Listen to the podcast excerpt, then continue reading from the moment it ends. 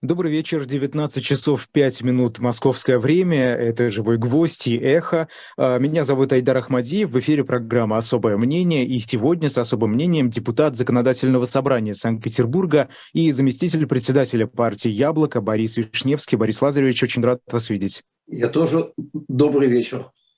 А, много всего произошло, да не только за последние дни, за последние часы и минуты даже у нас э, а, новости так и появляются на ленте, и очень много тем, которые хотелось бы с вами обсудить. Но до этого я по традиции уже хочу прорекламировать shop.diletant.media а, и, в частности, «Спасти» Емельяна Пугачева. Это четвертый комикс из серии «Спасти», открыт предзаказ. Прямо сейчас вы можете перейти на сайт и его оформить. При этом стоимость комикса ниже на 15% процентов, чем э, это будет уже после 2 января. И, собственно, сегодня вы делаете предзаказ, и после 2 января вы получаете свой э, заранее предоплаченный, предзаказанный комикс э, «Спасти Емельяна Пугачева». Поэтому переходите shop.diletant.media. Ну и, Борис Лазаревич, давайте вот э, я бы хотел ваш комментарий услышать по поводу телеканала «Дождь». С этого прямо и начнем, и дальше продолжим по другим темам тоже поговорим.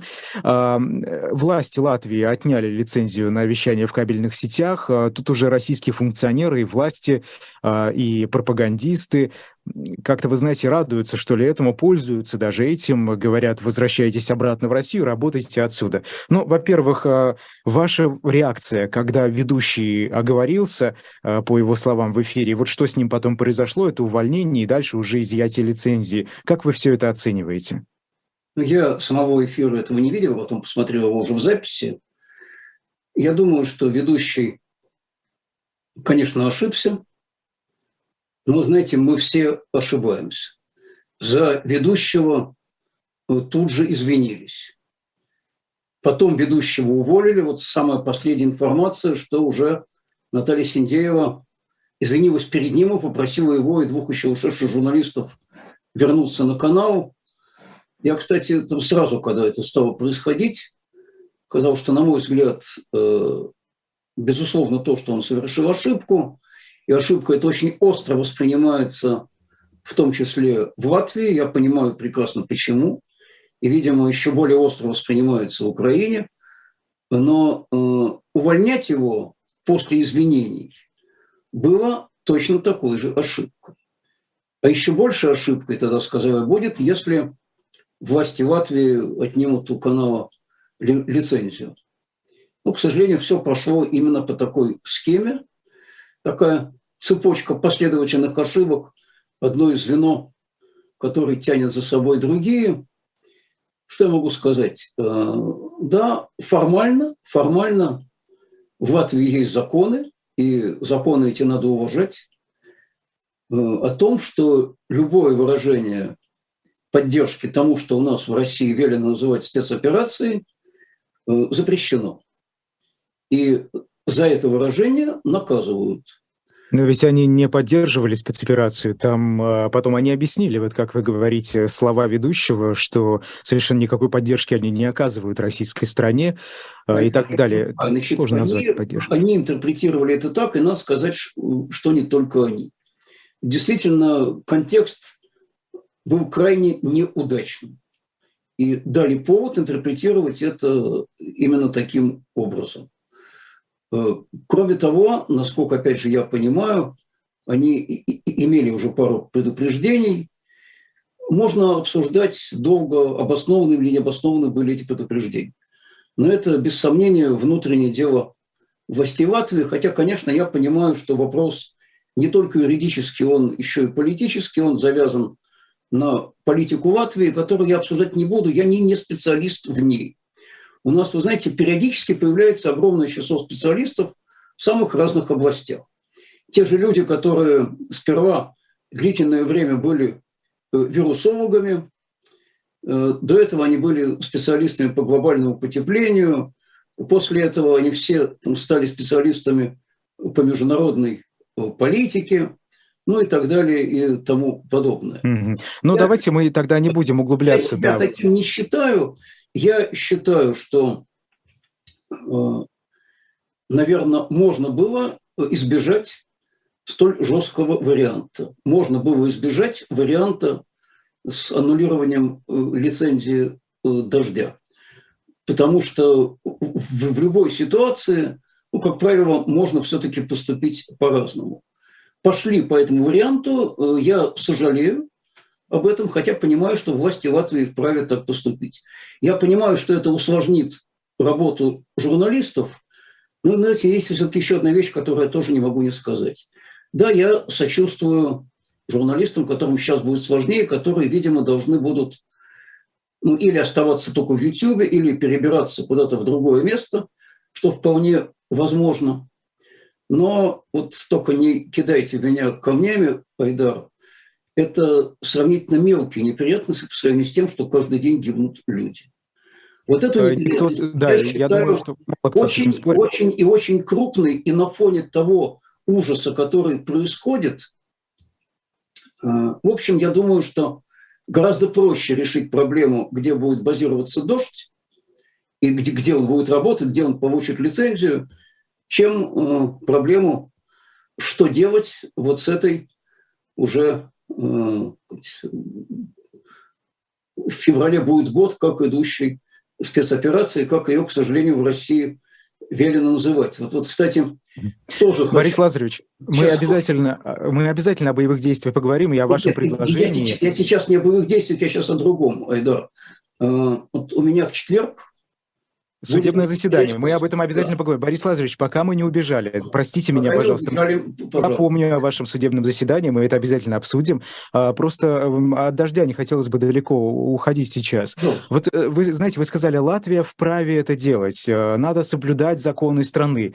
Но смотрите... Как любая страна, она вправе да делать. Да, это да. Ну, хорошо, тогда Россия это тоже та самая любая страна. Вот э, чем э, в таком случае власти Латвии отличаются от России, которая тоже э, имеет определенные законы, разные законы, которые мы в эфирах, наши гости осуждают, некоторые кто-то их хвалит. Вот в России ведь тоже соблюдают закон, правильно? Они как, какой-то закон приняли, они его соблюли, пожалуйста. Да. Это что, получается, тоже то же самое? Спасибо за вопрос я очень легко на него отвечу. Есть принципиальное отличие между Латвией и Россией.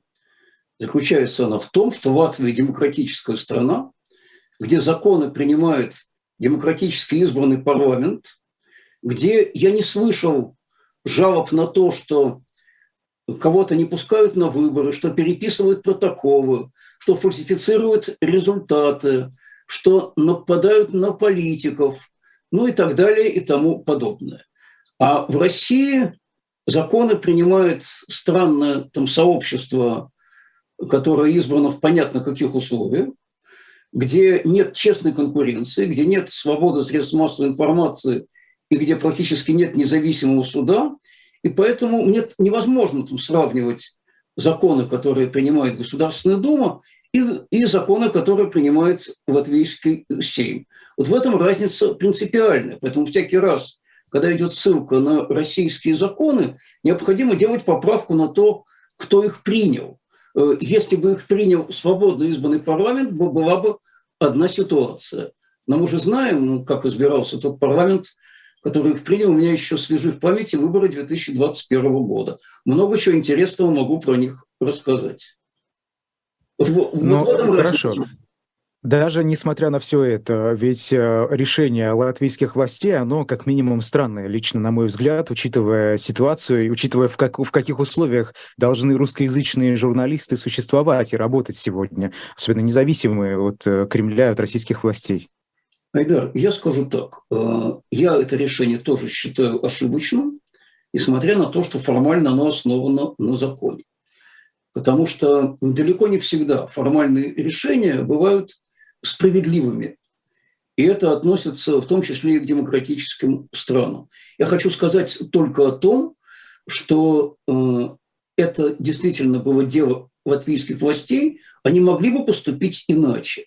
Я думаю, что то, что они сделали, э, является ошибочным еще и с точки зрения э, возможного влияния на аудиторию в самой Латвии. Те, кто там или русский по происхождению, или говорит по-русски, знает русский язык. И они, в общем, их э, отрезали от телеканала с позицией которого можно было соглашаться, можно было не соглашаться, но теперь им придется его смотреть какими-то другими способами. Повторяю, я не буду лезть в хитросплетение внутренней политики в Латвии, в которой тоже сейчас появилось огромное количество специалистов. Скажу только еще раз, что формально такое решение имели право принять, но могли его и не принимать. Вот оно не было обязательным. Выбор был. Э, можно было не лишать канал лицензии. Я думаю, они бы в дальнейшем ну, были бы там куда осторожнее. И, и, и, наверное, уже вот таких э, там досадных ошибок бы не возникало. Хотя, конечно, это обнажает гораздо более общую проблему. Это как вообще работать вот такому средству массовой информации за границей. То есть надо или полностью вообще э, э, отгородиться от России, разорвать с ней все там, связи и перестать даже считать, что ты к ней имеешь хотя бы какое-то отношение – и полностью перевоплотиться. Или, если эти связи сохраняются, то все время думать, а как бы не перейти бы некую грань, за которой в твой адрес могут раздаться вот такие обвинения, как раздались в адрес дождя.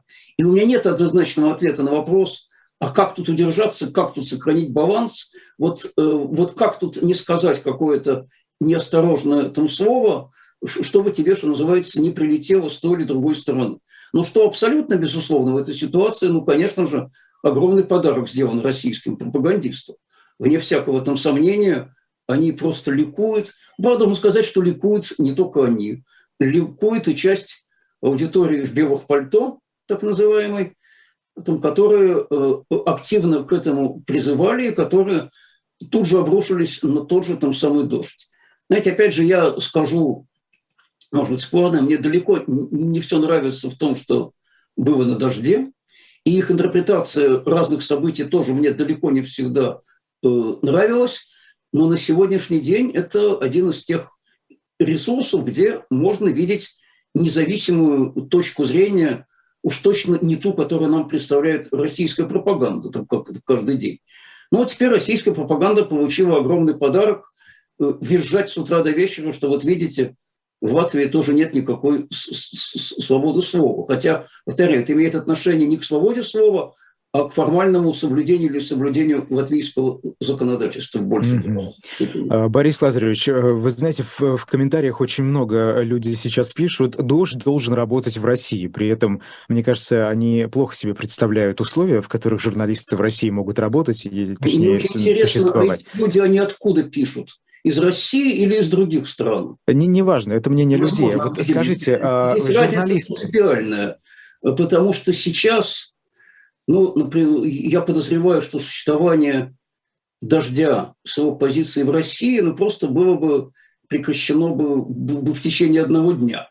И просто бы не... Вы посмотрите, там, что происходит. Ну, а вот в том, что закрыто эхо, это не мне вам рассказывать. Э, значит, мы мы с вами сейчас в эфире того, что, в общем, возникло в какой-то мере на его месте, делается его журналистами, но того эхо, которого мы знали, больше не существует. надеюсь, что вернется. Э, отчаянные попытки уничтожить э, новую газету, мою любимую родную.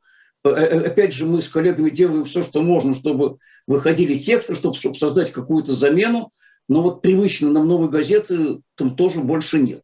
Там тот же Дождь был объявлен давно иностранным агентом, и мне понятно совершенно, существование его в России там, там с такой позиции было бы немедленно бы пресечено, возможно, и закончилось бы административными, а то и уголовными делами. Поэтому предложение вернуться дождю в Россию и работать, ну, это, в общем, могут делать только те, кто совершенно не понимает происходящего здесь или, или намеренно занимаются троллингом вот больше ничего предположить не могу. Это или от э, глупости, значит, или от, э, ну, может быть, не подлости, но от, от непорядочности можно выдвигать такие предложения. Борис Лазаревич, вы знаете, почему я начал разговор о существовании журналистов э, русскоязычных, российских за рубежом, о их работе оттуда? А, на страницах новой газеты «Европа», а, которая тоже работает э, не из России, вышел ваш ответ правозащитнику Льву Пономареву. А, вы отказались подписывать э, его хартию, в которой оппозиционным силам, политическим силам призывается объединиться. И вот что вы пишете, я процитирую, чтобы было просто понятнее. Обсуждать надо не мифическое объединение оппозиционных сил в России за рубежом, подписывая декларации хартии и воззвания и сетуя на амбиции лидеров, якобы никак не дающие объединиться. А, нет никаких оппозиционных сил за рубежом, вы пишете, на политической удаленке а, значит, этих сил тоже нет. А вот в самой России нет ни одной партии с антивоенной позицией, кроме «Яблока». Скажите, в данном случае, а, чем тогда отличается журналист, который не может работать, он просто ну, сядет в тюрьму, да, его задержат, скорее всего, не дадут ему работать а, в России от политика, который тоже по тем же примерно причинам не может заниматься политической деятельностью, хоть и оппозиционной, из России, а вынужден уехать куда-то. В чем тогда разница? Отличие очень просто и принципиально.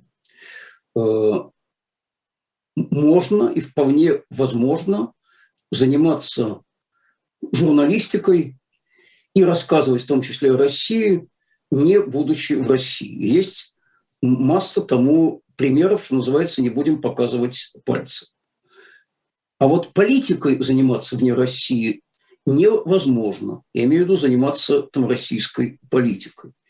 Я с уважением отношусь э, к многим из э, наших политиков, которые по тем или иным причинам были вынуждены э, уехать из страны, и большей частью потому, что им угрожала опасность. Хотя есть и те, кто уехал, которому никакая опасность не угрожала, но дело сейчас не в этом. Еще с большим уважением я отношусь там, к тем, кто свое убеждение сидит, как, например, Владимир э, Карамурза. Я только два дня назад за него подписывал очередную поручительство, и он, кстати, имея все возможности в Россию не возвращаться, в нее раз за разом возвращался, хотя его дважды пытались убить, как известно, у него было два покушения. Что я хочу сказать? Огромное количество журналистов. Это и э, на том же самом живом гвозде, где мы с вами беседуем.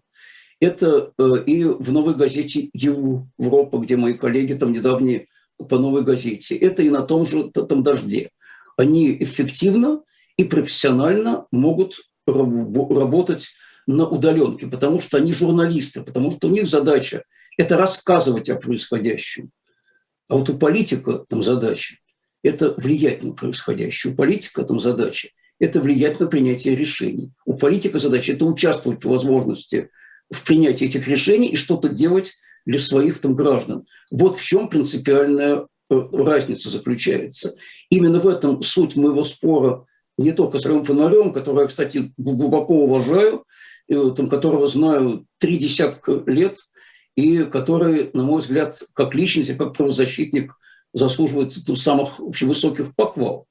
Но э, когда Лев Пономарев, и не только он, говорит о том, что давайте мы объединим оппозиционные силы в России и за рубежом, я раз за разом буду говорить, э, оппозиция и миграция – это разные вещи невозможно быть оппозиционным политиком, находясь в эмиграции. Это можно делать только в своей стране. Да, кстати, и подвергаюсь при этом опасности тоже.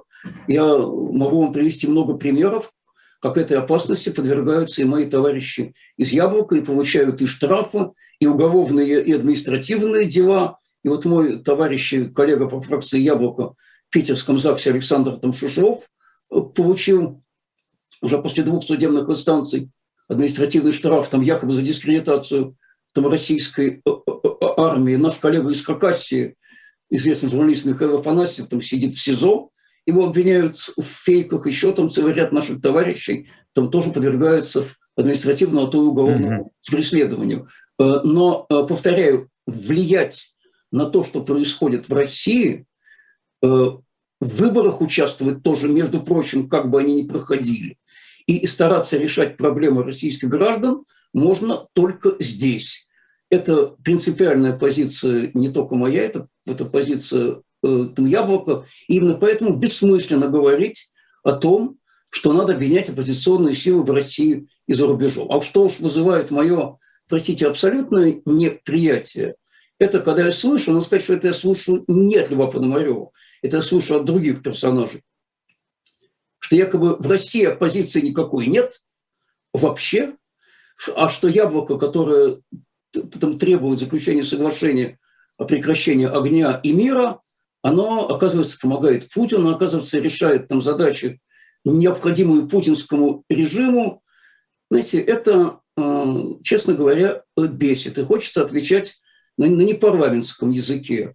Потому что то, чем мы с коллегами из «Яблока» занимаемся каждый день, решением проблем там, наших граждан, если это называется помощью путинскому режиму, мне хочется понять, а что же является тогда и, mm-hmm. ему сопротивлением. Э, Борис Лазаревич, мы тоже об этом поговорим. Мы просто или бежим, бежим вперед. Я заканчиваю там свою мысль. И действительно нет в России ни одной политической силы, кроме Яблока, которая сегодня занимала бы антивоенную позицию. Вот нет, и все. Это медицинский факт. Хорошо. А, Борис Лазаревич, а теперь вот хотелось бы просто уточнить у вас.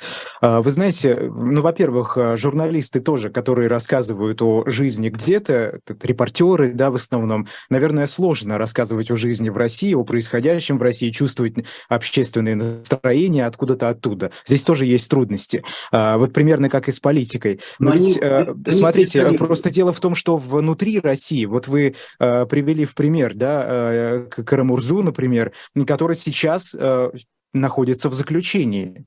А он может влиять на какие-то политические решения, разве? А, потому что, э, да, человек попробовал, он приехал заняться здесь вот такой политикой, говорить о том же, о чем говорят те политики, которые сейчас находятся за рубежом и не могут быть э, в заключении находиться, потому что они не под юрисдикцией российской. Но, э, понимаете, ведь э, Карамурза сейчас тоже не может влиять на политические решения. Как тогда? А, высказывать мнения, в том числе, которые кардинально не сходятся с политикой Кремля а, внутри России. Это ведь невозможно просто. Получается, это вот я их позицию передаю, единственная возможность уехать из страны и заниматься этим там. Вам нет, так не кажется? Нет, ну так не, мне так не кажется. Это не единственная возможность.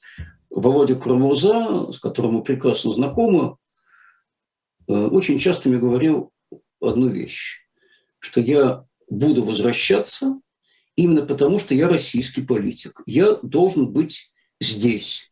Он понимал, что каждое его возвращение для него чревато определенной опасностью. Он понимал, что его могут арестовать, могут посадить, могут, как сейчас ему грозит вообще, у него уже три уголовных дела, по третьему ему грозит заключение на 24 года за государственную э, измену. И он э, сейчас не э, может более предмета заниматься российской политикой по независящим от себя обстоятельствам, потому что он сидит в тюрьме.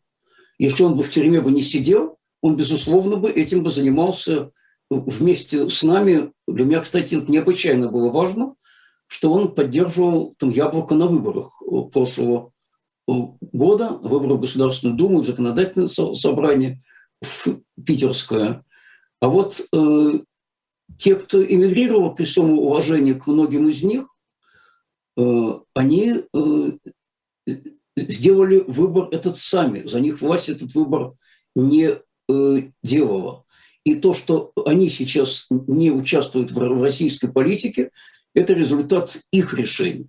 Вот то, что, то, что Володя временно в ней не участвует, это решил не он, это решил тот неправедный суд, который заключил его под стражу. Но ведь они, э, ну, они просто могли понимать, что они тоже окажутся а, недееспособны как политики, если дальше будут оставаться в России. Это вот я их позицию сейчас передаю, просто пытаюсь понять. Знаете, э, мои коллеги из «Яблока» вполне себе дееспособны как политики. Да, мы вынуждены там каждое свое слово и действие там сверять, там, к сожалению, с нашими чудовищными там законами. Мы вынуждены так э, говорить, чтобы, с одной стороны, всем было понятно, что мы сказали, а с другой стороны, чтобы не нарушить даже формально эти чудовищные там законы, несмотря на это, все равно, все равно преследуют и возбуждают дела, но, опять же, несмотря на все это, будучи здесь, мы стараемся решить огромное количество проблем, э, которые реально существуют у граждан России. И, между прочим, среди этих проблем и те, э, там, которые там, связаны, например, с людьми, которых мобилизовали и хотят отправить на ту самую спецоперацию. Вот я последние три недели этим занимаюсь очень плотно, mm-hmm. почти в онлайн-режиме, потому что большая группа тех, кого мобилизовали и у кого огромные проблемы со здоровьем, не может получить необходимого им медицинского обследования, не может пройти так называемые военно-врачебные комиссии, их э, пытаются отправить для участия в боевых э, действиях, я стараюсь изо всех сил им помочь защитить их права. Я защищаю их право на то, чтобы их состояние здоровья было объективно оценено, и, на, и насколько это, и, я могу понять, из них никто не пригоден ни для какой военной службы. Но не Борис Лазаревич. пытаются туда отправить. Да. Я прошу прощения, мало времени просто. Но ведь вы занимаетесь правозащитной деятельностью, а не политикой. Это разные вещи. Нет, это в нынешних условиях одно и то же на самом деле. Вот Но просто я, я как политику, может быть, я неправильно спорю. понимаю. Вы знаете, вот я просто политику понимаю как э, влияние на глобальные какие-то политические процессы формирование внешней и внутренней политики, ну или хотя бы способствование формированию, да, э, в легальном поле. А, в данном случае, вот я просто, я читаю ваш телеграм-канал «Вишневское время», кстати, всех призываю подписываться, замечательный Спасибо. канал, и много всего я там я узнаю. Я тоже призываю подписываться. Вот, и, а, вы там э, пишете, например, вот э, партия «Яблоко» и лично вы, я так понимаю, занимаетесь э, решением каких-то экологических вопросов. Я понимаю, они важные, но это местное самоуправление в большей степени, Нет, платные парковки в Санкт-Петербурге. Это, это, это все политика, айда. Вот я прошу прощения, что прерываю. Нет принципиальной разницы в российских условиях между политикой и правозащитой.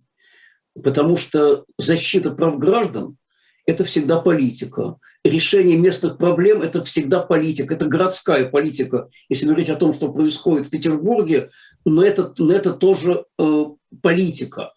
И когда мне говорят, а я часто это слышу, что вы сейчас больше правозащитники, чем политики, я, я отвечаю, значит, вы знаете, это вопрос субъективный. Да, в силу, например, непредставленности в Государственной Думе нам сейчас очень сложно влиять на глобальные процессы. Но на городскую политику мы влиять стараемся, и мы в ней периодически добиваемся результатов, несмотря на то, что у Яблока в этом созыве только двое депутатов в законодательном там собрании, нам удается повлиять на решение многих там городских проблем. И это не, это не правозащитная деятельность. Повторяю, это та самая городская политика, которая для граждан ничуть не менее важна, чем федеральная. Да, на международные отношения мы влияем мало. Но вот, вот мне, например, вот сейчас очень интересно, какие ответы мы получим на обращение, которое и фракция «Яблоко» в Питерском ЗАГСе направили наши коллеги в Пскове, в Москве, в Карелии, в Новгороде, чтобы вызван, наконец, указ об окончании вот этой частичной мобилизации. Потому что то, что такого указа нет, не просто рождает напряженность, оно рождает произвол. Более того, есть даже судебные решения, где, где гражданам э, отказывают признание незаконной их мобилизации со ссылкой на то, а вот нет указа об окончании мобилизации, несмотря на все устные заявления. Вот это мы пытаемся таким путем там тоже влиять на политику, и уж тут, тут точно mm-hmm на, на, на федеральную, пусть ответят. Никто ведь, Хорошо, но... обратите внимание, не выступает с, с такими обращениями. Борис Лазаревич, ну получается, получается, вот следуя вашей логике, федеральной, мощной, влиятельной, федеральной политической оппозиции у нас в стране быть просто не может, потому что Э, Может. Нам, повторяю, мы не представлены в Государственной Думе, но это не значит, что Яблоко не высказывает и свою там точку зрения по проблемам федеральной политики и не старается убедить там граждан в верности этой точки зрения. Э, мы участвуем в федеральных выборах постоянно, раз за разом. Да, вот, вот, к сожалению, много лет нас нет в Государственной Думе. На время каждой избирательной кампании мы ее используем, чтобы донести до граждан свою точку зрения и показать, что есть альтернатива. Нам все время рассказывают, что альтернативы нет и не может быть, что там только Путин и больше ничего. Это абсолютно неправда, и мы стараемся разрушить там каждый раз это представление. это значит, что, безусловно, мы участвуем и в федеральной политике. Да, участвуем-то как можем. Да, у нас не очень много возможностей. Да, нас не всегда слышат. Вот еще еще раз выражу глубочайшее сожаление, что нас не услышали, когда летом прошлого года мы предупреждали о том, что могут начаться боевые действия, когда мы вели антивоенную избирательную кампанию. К сожалению, нас не услышали на фоне, уж простите, непрерывной болтовни о том, как умно проголосовать за коммунистов или эсеров, чтобы насолить единороссцам. Мы видим... И мы Борис Владимирович, а кто должен был услышать? Кто должен был услышать и что сделать? Сейчас, разрешите, я закончу, Айда. Мы видим, как теперь ведут себя эти умно поддержанные персонажи в Госдуме, не просто голосуют за все репрессивные законы, они их вносят вместе с Единой Россией. Услышать должно было общество. Если бы сегодня в Государственной Думе была бы хотя бы маленькая фракция там, яблока, там было бы кому сказать «нет» происходящему. А сейчас там сказать «нет» э, некому. Ни одного нет депутата, который осмелился бы там поднять голос вот против этого агрессивно-послушного большинства, как говорил э, там когда-то великий э, Юрий Николаевич Афанасьев, там светлая ему память, мне вы, вы, выпала честь там чуточку быть с ним знакомым. Вот когда в парламенте некому сказать «нет» президенту и его политике, это очень плохо. Если бы общество поддержало нас хоть в какой-то бы степени, и мы сформировали бы там фракцию, э, совсем другая была бы картина. Не было бы того единодушия, которое мы сейчас там наблюдаем. Борис Лазаревич, так, так кто виноват в этом? Общество или э, все-таки электоральная система, о которой вы говорили до этого, что она у нас не работает и что э, выборы у нас проходят черти как? Так Знаете, кто виноват-то? Общество, да, что вы... они из вас не проголосовали или система? Я не склонен здесь искать виноватых. Я говорю, что так получилось. В какой-то мере из-за равнодушия части граждан, которые вообще считали, что не надо ходить на выборы, ничего не изменит. В какой-то степени из-за того, что внимание было отвлечено э, там, разговорами про якобы умное голосование, в какой-то степени, наверное, и мы сделали не все, чтобы нас услышали при наших небольших возможностях. Э, сейчас э, нужен ответ не на вопрос, кто, кто в этом был виноват. Так уже случилось. Я сожалею, что так, так случилось. Но надо хотя бы учесть это на будущее. Потому что, ну, на мой взгляд, простите, только слепой мог, э, прочтя там статью Путина летом прошлого года об историческом единстве России и Украины, не понять, что будет дальше. Все было Дальше понятно. Когда Григорий Явлинский ответил Путину там своей статьей, все было расписано, опять же, почти до мелочей, что может начать потом происходить. Мне очень жаль, что эту позицию не услышали. Мне очень жаль, кстати, что эту позицию, может быть, в недостаточной там степени транслировали в том числе и уважаемые нами журналисты. Может быть, тогда общество пришло больше. Это не упрек. Это, это, опять же, просто констатация факта, потому что политики сами без журналистов не всегда могут донести до общества то, что они думают. Борис Это Лазаревич, ну вот смотрите, да, чтобы, чтобы донести информацию, просто вот тут э, в чате тоже напоминают, что да. российское общество и так атомизировано, понимаете, оно разобщено, и очень много разных э, конфликтов внутри общества идеологических, вот я хочу сказать, да, об этом. И, а, а здесь еще и оппозиция, разные представители российской оппозиции, которые сегодня и так-то э, раз-два и обчелся, как говорится, они между собой сегодня конфликтуют. Вот, например, Лев Пономарев призывает объединиться, но вот объединить силы но хоть как-то попробовать, да? А здесь Яблоко э, тоже э, противится этому. Вы хотите быть единственной оппозиционной политической силой на политической российской арене сегодняшней, тем более в таких условиях? Почему вы думаете, что это... А, мы были бы рады, если были бы другие оппозиционные силы, только, пожалуйста, покажите мне их. Покажите мне еще одну политическую партию, сегодня в России занимающую антивоенную позицию. Так Если партию тяжело зарегистрировать. Зачем обязательно партия? сотрудничать минуточку, насчет того, что тяжело зарегистрировать. Вы знаете, какие на сегодня там требования к политическим партиям по численности, Айдар? Э, надо 500 там человек. Ну, уж, наверное, все-таки это решаемая вообще задача. Э, но ну, э, давайте справедливости ради, извините, даже пожалуйста. Зарегистрированные что партии там сегодня тоже вообще публично не выступают там, с такой позицией. Повторяю, мы были бы рады, если бы были бы союзники именно в рядах политических партий, и мы с ними на эту тему, там, конечно, бы сотрудничали. Но, но ведь по факту-то их нет. А, а, а, а почему факту... политическая партия обязательно? Я вот этого просто Потому не понимаю. Ведь оппозиционная политическая сила – это не только партия. Для решения этой задачи. Это, это, это главное. Ну, Алексей задача. Навальный пытался создать партию, у него не получалось. Несколько раз. Жаль, э, если у него бы это, это получилось, э, мы бы реально бы посмотрели, там, какова там, степень влияния его, и, и, его идей. Но, но повторяю, там, на сегодняшний день вот, э, нет другой организованной политической силы, занимающей антивоенную позицию. Мы ведь, мы ведь не пытаемся создать какую-то монополию. Мы просто констатируем факт. Э, год назад очень многие, и в том числе и сторонники Навального, нам рассказывали, что, опять же, эсеры и коммунисты – это тоже оппозиция. Ну, я надеюсь, что сегодня, посмотрев на них в Государственной Думе, они все-таки придерживаются тоже несколько иного мнения. Но мы-то об этом еще летом прошлого года предупреждали. Э, разве можно было нас не услышать?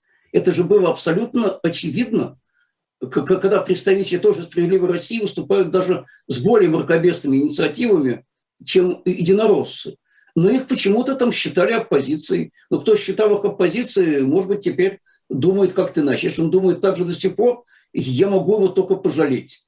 В российской политике были времена, когда были разные оппозиционные партии.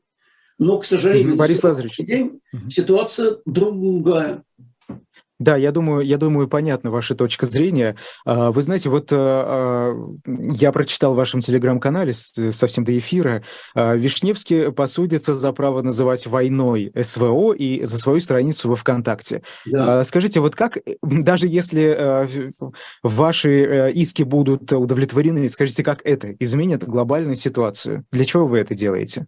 Э, знаете, э, иски на самом деле эти очень важные, Первый, мне кажется, гораздо более важен, чем второй, потому что второй ну, имеет значение все-таки больше там лично для меня.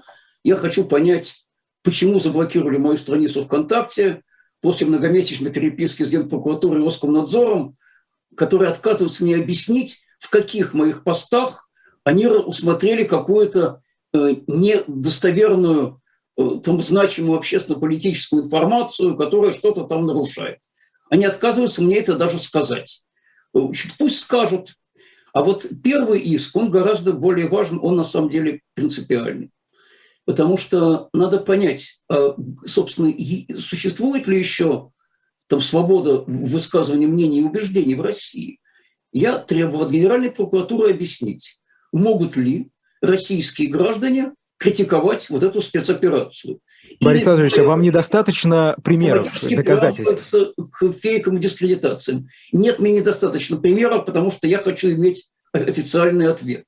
И я хочу понять, э, можно или нельзя там, называть ее э, войной. Как, между прочим, ее часть вполне себе провластных пропагандистов уже давно стала называть, и никто их за это не наказывает. Но вам ответят, что это даст? Практическое применение. Значит, что это даст? Э, если мы будем иметь официальную позицию надзорного органа Генпрокуратуры о том, что критиковать эту спецоперацию российские граждане могут, и что называть это войной тоже они могут, что это не противоречит никакому российскому там закону, это кардинально, между прочим, изменит ситуацию с рассмотрением э, административных уголовных дел по дискредитации и по фейку. И смотрите, там что мы имеем на сегодняшний день? Мы имеем, ну, если вот э, провести такую там квазирелигиозную параллель, мы имеем что-то вроде догмата о непогрешимости Министерства обороны. Вот был такой догмат, догмат о непогрешимости римского папы. Получается, что все, что сказал Минобороны, это абсолютная истина, а все, что этому не соответствует, это в лучшем случае дискредитация, в худшем случае это фейк. В лучшем случае административное дело, в худшем уголовное. Так объясните, э, необходима ситуация правовой определенности, которой нет. Потому что в каждом суде по дискредитации, в каждом суде по фейкам люди пытаются выяснить, ну, те, те, кого подвергают преследованиям, а в чем дискредитация, в чем фейки? Вы, вы говорите, что мы распространяем недостоверную информацию, а где доказательства, что та информация Минобороны, которая противоречит, она является достоверной. Была какая-то проверка, какое-то расследование, общество предъявлено какие-то результаты. Ведь ничего этого нет. Вот пусть Генпрокуратура объяснит. Или скажет, нет, объяснять мы ничего не будем, мы живем в правом вакууме, и фейки и дискредитация – это то, что конкретный следователь или конкретный там судья захотел такими считать, и закона в нашей стране больше нет. Это тоже будет ответ. Но я надеюсь, что все-таки суд не э, сформулирует так свое решение, которое в четверг, я надеюсь, будет вынесено, где мы оспариваем вот незаконность действий прокуратуры, отказ ее объяснить, э, можно ли спецоперацию критиковать и в каких пределах, учитывая, что не отменены статьи Конституции о свободе мнений и убеждений. И можно ли называть это войной?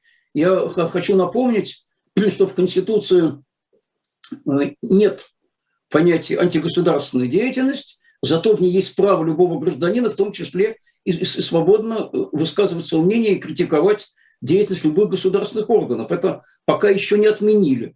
Посмотрим. Пусть генеральный Борис Лазаревич, я, я, да, я прошу прощения, но вы знаете, какая у меня аналогия появляется? Да. Вот как будто бы лодку со дна достали, которая только что потопилась. И вы снова на эту лодку садитесь и плывете дальше. Ведь Нет. Э, очень много судебных э, разбирательств было. То есть вы сейчас все-таки доверяете, у вас есть хотя бы э, небольшая часть, доля доверия к российской судебной системе, правильно понимаю? Смотрите, у нас есть разные совершенно суды. Да, я понимаю ваш скепсис. У меня тоже этот скепсис есть. Я прекрасно понимаю, как часто бывают неправосудны и ангажированы российские суды, рассматривая политические вопросы.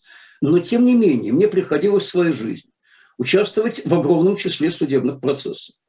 Это и градозащитные, и политические, в том числе, и многие другие. И я видел и нормальное правосудие. Вот вы удивитесь, Айдар, но я его тоже видел. Не могу сказать, что очень часто. И, э, знаете, если этого не делать, если на этом не настаивать, то мы точно не, не получим никаких судебных решений. Да, я понимаю, что могу не добиться правды в этом суде. Но какого-то результата я точно добьюсь. А откажутся, значит, пойду в следующую инстанцию, буду требовать и э, дальше и дальше.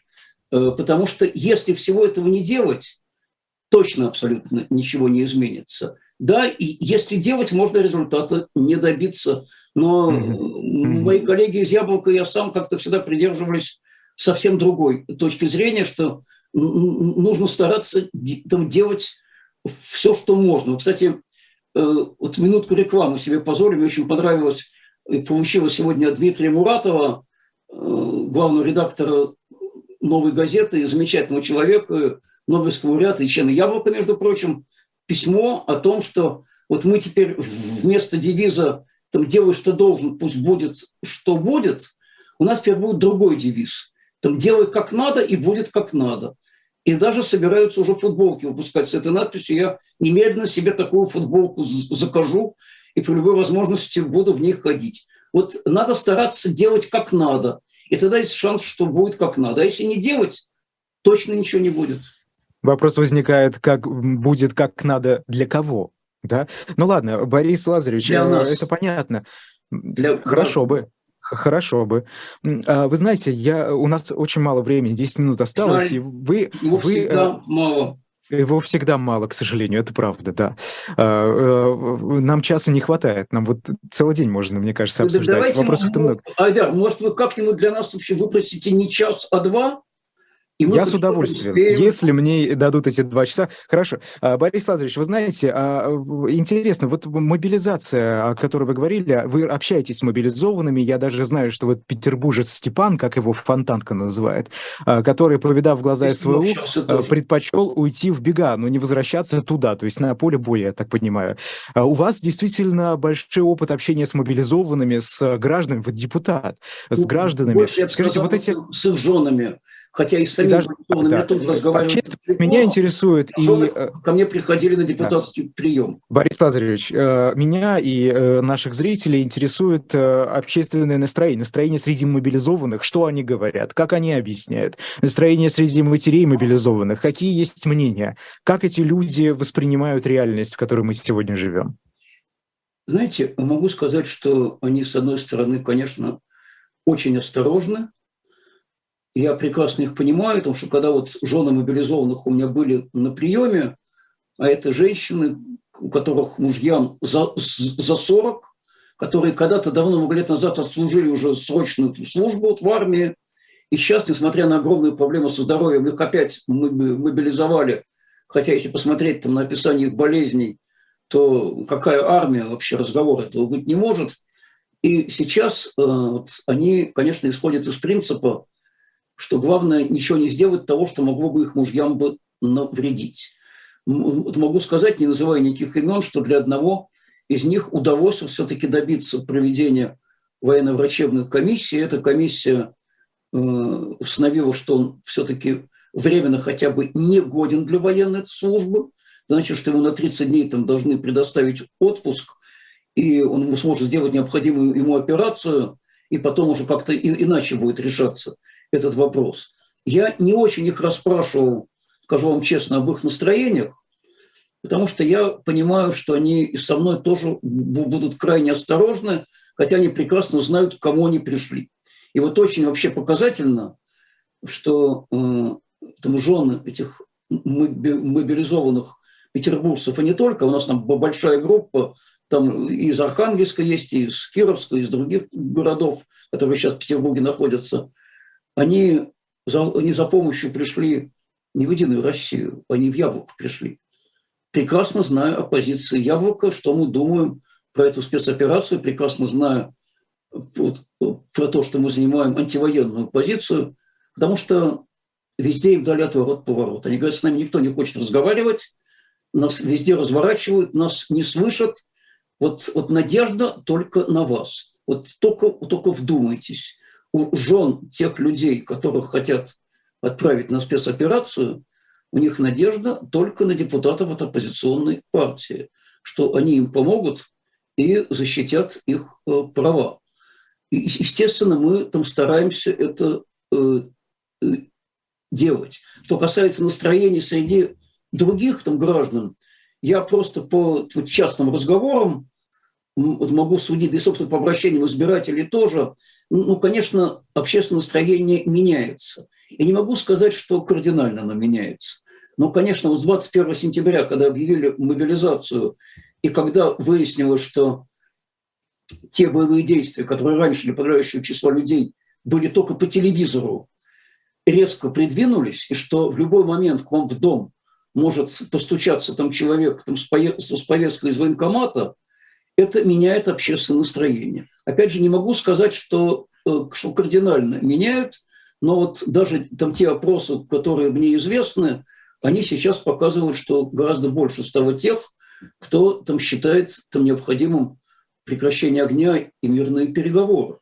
Э, это значит, что, что все-таки меняется отношение там, людей к происходящему. В феврале, в марте оно было там, совсем другим, если сравнить там, данные разных социологических там, служб. Да, mm-hmm. не произошло какого-то прорыва, не произошло такого массового общепрозрения, ну, может быть, в силу того, что наши граждане не приучены, там, к сожалению, там, там с терпением относиться к всему, что творит власть, Одни думают, что, может быть, нас лично все-таки не затронет, другие думают, что, может быть, как-то э, э, это обойдется. Вот, кстати, вот те мобилизованные жены, которых приходили ко мне, вот, вот, говорят там чуть не плача одно и то же, что их мужей позвали под предлогом уточнения военно-учетных данных. Они считали, что сейчас они придут, покажут свои справки о заболеваниях, разберутся и отпустят. Их никуда уже не отпустили. И это очень часто повторяющаяся ситуация вот такого фактически обмана, что, что людей зазывали якобы что-то уточнить, и тут же вручали им повестку о том, что надо уже явиться в часть. Но без сомнения идет изменение общественных настроений, оно mm-hmm. идет не быстро, оно вообще не Борис Лазаревич, да. А, я прошу прощения опять, что вас перебиваю. Опять у нас а, мало времени, понимаю. У нас мало времени, да, это правда. Все, а, все это остается правдой. А, те люди, которые поддерживают боевые действия в Украине, я так понимаю, они вам тоже встречаются. Mm. Как они, если можно коротко, как они объясняют свою поддержку сегодня? Какими словами? Знаете, э, они привыкли доверять власти, они считают, что мы живем в, в осажденной крепости, что вокруг одни враги, и единственный способ улучшить жизнь – это всех врагов э, победить. Они рассказывают, что боевые действия идут вовсе не с Украиной, а с НАТО, с коллективным там, Западом, с Америкой, что вообще не существует никакой Украины, что, что, что это Ленин ее создал. Знаете, я не очень пытаюсь их переубедить, когда я слушаю вот такие разговоры, потому что я понимаю, что передо мной там жертвы там, телевизора. Переубедить можно колеблющихся, те, которые там готовы там слушать и думать, э, э, тем, кому можно, например, объяснить и задать вопрос, вы просто вот сравните вот свою жизнь год назад и сейчас. Вам стало лучше от того, что стало происходить, или вам стало хуже от этого? У вас. Я спрашивал, я спрашивал, Борис Лазаревич, я поделюсь. А убеждение... Есть Мне знаете, что люди отвечают? А? Знаете, что мне люди отвечают, когда а? я говорю, а сравните жизнь? Они говорят, как плохо жили, так и живем. Знаете, это вот э, такие абсолютно упаднические настроения, они, конечно, тоже есть у части людей, но уверен, что не у большинства. И мне довольно редко приходится все-таки такое слышать, что как плохо жили, так и живем, потому что человеку ему всегда свойственно надеяться на лучшее. Там другое дело, что мы, к сожалению, недооценили мощи государственной пропаганды. Эта тема звучала и будет звучать, я думаю, у нас в эфирах еще долго. Вот излучение mm-hmm. тех самых башен из обитаемого острова Стругацких оказалось такой мощности, что очень многих сбило с толку. Но только жизнь, вот реальная, она заставит прозреть, хотя, опять же, быстро это не произойдет. Но, между прочим, чтобы mm-hmm. это быстрее произошло, значит, надо сделать то, повторяю, о чем Яблоко не устает говорить, это прекратить огонь чтобы люди перестали гибнуть ежедневно. Борис э, Лазаревич, да. А, настроение э, внутри чиновничества. Вы наверняка ведь общаетесь, имеете дело, как депутат, Нет. и с другими депутатами, и с чиновниками. Да, вот э, какие у них настроения, и тут вас еще просят э, прокомментировать вероятность второй волны мобилизации. Может быть, вы в процессе общения что-то слышали. Вот давайте сначала про настроение, потом про мобилизацию. Да, про настроение, но я вижу, что и у чиновников, и у депутатов, которые сперва все поддерживали, сейчас куда уже менее браворное настроение, чем было. Э, они уже не рассуждают о скорой, окончательной, сокрушительной победе. Э, они явно стали осторожнее. Должен сказать, что мне уже реже там стали встречаться и у депутатов, и чиновников вот эти там значки там с буквой «З» на пиджаках. Не могу сказать, что они исчезли совсем, но все-таки встречаться они стали как-то пореже. Э, и вот этот пафос, он снизился очевидно. Видимо, все-таки они тоже понимают, что там, там что-то пошло не так. Это вот что, что, что касается настроений среди тех, кто изначально это все поддерживал, рассказывал, что а, еще несколько дней, значит, и мы будем в Киеве, это, это, это все, все вот-вот закончится, ну и так далее и тому подобное. Что касается второй волны мобилизации. Да, опасность такая существует. Более того, каждый раз, когда пресс-секретарь президента выступает с заявлением, что второй волны мобилизации не будет, мне сразу вспоминается, сколько было случаев, когда не только он, а даже и сам президент уверенно говорили, что чего-то там не будет, а потом это происходило. У меня что вызывает опасение, что уже сегодня, у меня уже несколько таких случаев, которых мне рассказывали, в Петербурге люди получают повестки в военкоматы на январь и на февраль тоже пока якобы для уточнения там данных. Но ведь мы знаем, э, чем уже у других заканчивалось это уточнение данных. И я думаю, что вероятность вот этой второй волны, она не нулевая точно. Будет она или нет, я думаю, это зависит от того, что будет сейчас э, происходить там, там где идут боевые э, действия. Вот от этого это все зависит к сожалению, исключать этого невозможно. И я очень надеюсь, очень надеюсь, что все-таки там хватит там разума, причем у всех сторон, э, вообще договориться о прекращении огня и уже потом обсуждать все остальное в режиме переговоров, а не в режиме ежедневных обстрелов, разрушений, там, ракетных-то залпов и всего прочего, потому что вот когда огонь не прекращен, разговаривать очень тяжело. И мне, кстати, приходится слушать, вот, зачем Яблоко за это выступает, это выгодно Путину, но это же абсолютная чушь, что ему нужна передышка, там накапливать э, резервы, привлекать новые силы, даже устраивать еще новые мобилизации, он может и без всякого прекращения огня при тех огромных ресурсах, которые имеются у России. Э, это, это его не остановит. Мне представляется, что это прекращение огня нужно, чтобы каждый день не приносил известия о новой гибели людей, потому что разрушенное можно восстановить, а человеческую жизнь уже потом не возвратишь никогда. Спасибо огромное. С, с особым мнением сегодня был депутат Законодательного собрания Санкт-Петербурга и заместитель председателя партии «Яблоко» Борис Вишневский. А, спасибо вам большое, Борис Лазаревич. Да, огромное спасибо и вам, и всем, кто слушал. Я надеюсь, что мы скоро еще встретимся Непременно, обязательно. Да, ну а пока я закончу. Мы начали э, рекламу и закончим ей. shop.diletant.media, книги «Монархия Британии». Прекрасная книга э, историка Вадима Эрлихмана, э, там до Елизаветы II, и автор э, рассказывает кратко также о правлении всех прочих монархов Англии и Великобритании. А, это книга с, со справочными материалами, с таблицами в конце. В общем, все, что а, нужно знать о монархах Великобритании, вот, пожалуйста, э, я скажу, такая довольно, достаточно актуальная книга shop.diletant.media.